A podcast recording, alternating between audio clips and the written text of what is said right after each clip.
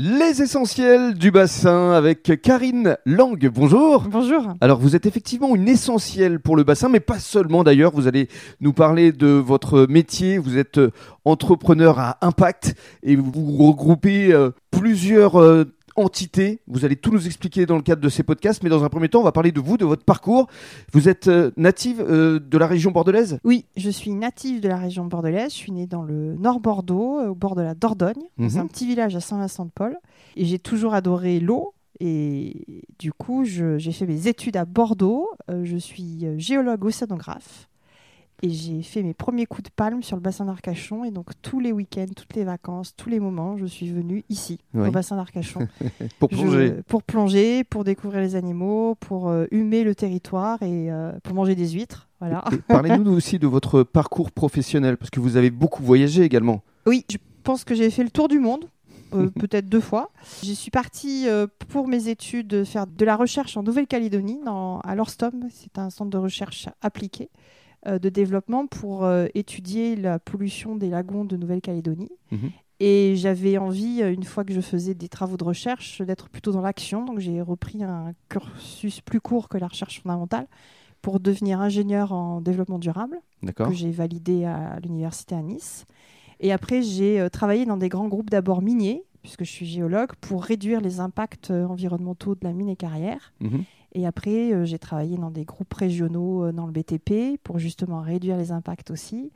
Et puis, euh, chemin faisant, pour aussi être en capacité d'amener de la réflexion, de la recherche, de l'innovation par rupture au sein des industries. J'ai quitté la recherche à un moment, il y a 25 ans, parce que ça me semblait trop cloisonné, pas suffisamment transversal et à l'écoute des préoccupations des citoyens. Maintenant, vous verrez dans mon bureau qu'il y a un ouvrage qui s'appelle Science et impact social. Oui. Les scientifiques aussi font leur révolution. hein. Et donc, à quel euh, moment est-ce que vous vous êtes dit, il faut que je monte ma propre structure? Alors, il y a à peu près euh, une, euh, la crise de la quarantaine. J'avais 35-36 ans. Je venais d'être maman d'un petit garçon. Je travaillais dans le groupe Areva que j'ai adoré. Hein. je ne suis pas une anti-nucléaire puisque j'ai justement des convictions environnementales. Je suis allée bosser dans le nucléaire pour voir comment ça se passait. Mhm. Et j'adorais mon job, mais euh, je me suis dit, il faut que je fasse plus que d'être dans une grande boîte. J'ai des compétences.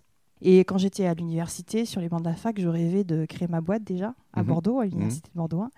Et du coup, là, je me suis lancée. Mon petit garçon avait deux ans. euh, mes patrons d'Arriva, ils n'ont pas tout à fait compris, mais m'ont suivi. et euh, j'ai dit, bah, je crée mon cabinet d'abord conseil. C'était en quelle année ça? C'était en 2012. D'accord, donc ça fait 2000 10 ans Ça pile. fait 10 ans pile. En 2012, euh, le cabinet s'appelle toujours, puisqu'on a évolué Neo Management, Mhm. le nouveau management. Et donc, l'idée, c'était d'accompagner plein d'entreprises de différents secteurs ancrés dans le territoire pour qu'elles diminuent leur impact environnemental et social et sécuritaire. Donc, des entreprises de la chimie, euh, des entreprises du nucléaire, de l'aéronautique. Donc, on- ça, on l'a fait pendant 5-6 ans. Et petit à petit, euh, l'appel du large est revenu en disant il faut que tu ailles un poil plus loin et que non pas on accompagne à, à réduire les impacts des boîtes, mais qu'on accompagne des boîtes à devenir des régénératrices d'impact. Eh bien justement, vous allez nous expliquer comment dans le cadre du deuxième podcast.